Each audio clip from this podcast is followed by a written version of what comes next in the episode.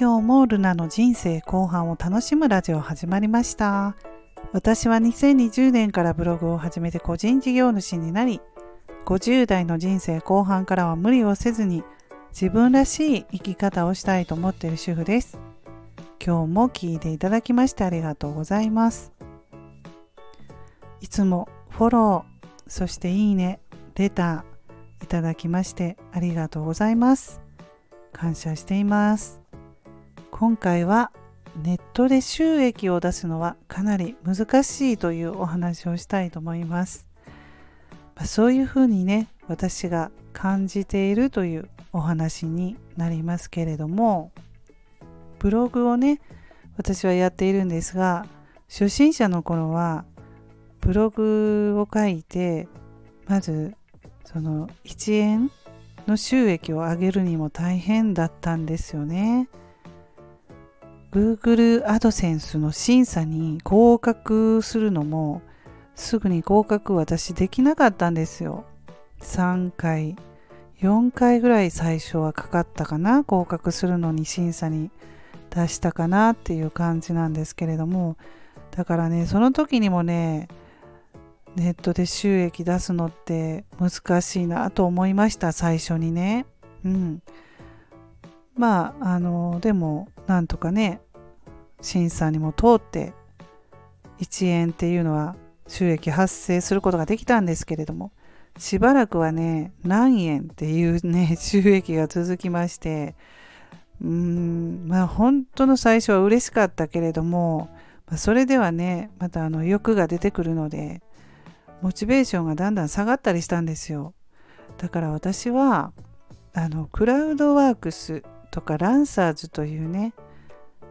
ウェブライティングの方ですね。これをねこれもちょっとやってみてなんとか1000円ぐらいはねネットでお金をもらえないかなと思ってそれに登録したんですね。誰でも無料で登録できるし、まあ、ブログとかこういう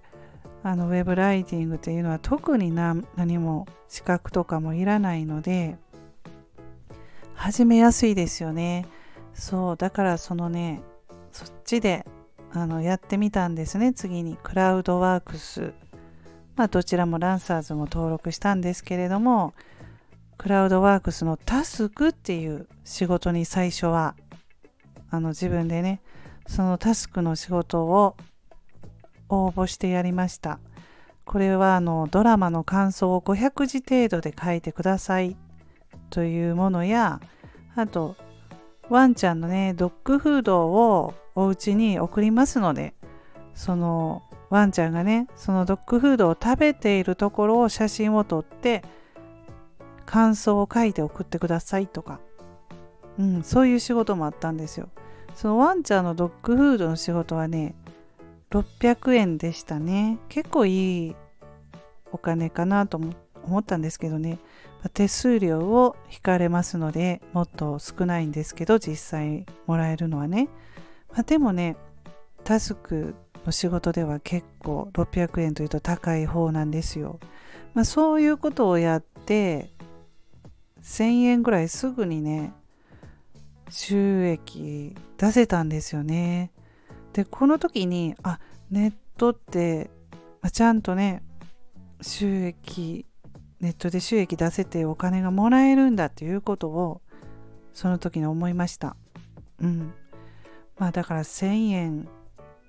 でもねやっぱり嬉しかったですね。ネットで稼ぐって難しいなと思ったので。まああのアルバイトとかねパートとか行くと1時間1000円ぐらいは今もらえるのかな？もらえるんですけれどもまた違っ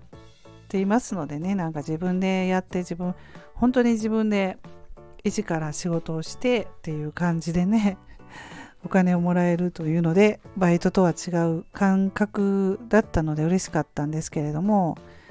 うん。でまあそれからスタイフもしましたけれどもスタイフはまあ収益化を目指してやったわけではないんですけれどもね。でもあの途中からやっぱりねそれもこう欲が出てくるので、うん、あの SPP っていうのはやっぱりすぐにはねあの慣れないのでえーと、フォロワー1000人というところでねすぐには難しいですけれども私がスタイフをした時にちょうどメンバーシップっていうね制度が誰でもできますよということで収益ができるということになったので全然収益化考えてなかったんですけれどもやってみようかと思ってチャレンジしたんですがうん。まあ簡単ではないですよね。うん、メンバーシップの運営もやっぱり初めての経験何にもわからないから自分で試行錯誤しながらこの10月で1年になりましたけれども頑張ってきて、まあ、あのね登録してくださった方には本当に感謝しています。ありがとうございます。でまあ難しいなって正直ね思います。あの楽しいですけれども簡単ではないですよね。でもやっぱりあの全て経験経験って大事だなと思いましたね、スタイフで言えばメンバーシップのこういう、まあ、コミュニティ運営みたいなもんじゃないですか言ってみれば。こういう経験ってねなかなかできないと思うんですよ。でそういう経験をさせてもらってねうん、やっぱり何でもやってみるものだなと思いました。はい。けれどもやっぱりね、ネットって収益化はかなり難しい。今でもそういうふうに感じています。なので、その実績をすごく上げられてる方ね、本当にあのスタイフでもいらっしゃいますけれども、素晴らしいなって思いますね。すごいなと思います。うん。だっても私やってみてすごく難しいと思うのでね。まあ本当にそういう実績を上げられる方は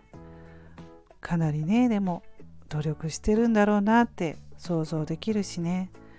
うん。これからもどんどんが若い世代の人ね頑張ってほしいと思います、まあ、アラフィフ世代もね頑張りますね。うん。もう年齢は関係ありませんので若い人にも負けずに頑張りたいですけれどもでもやっぱりね SNS 運営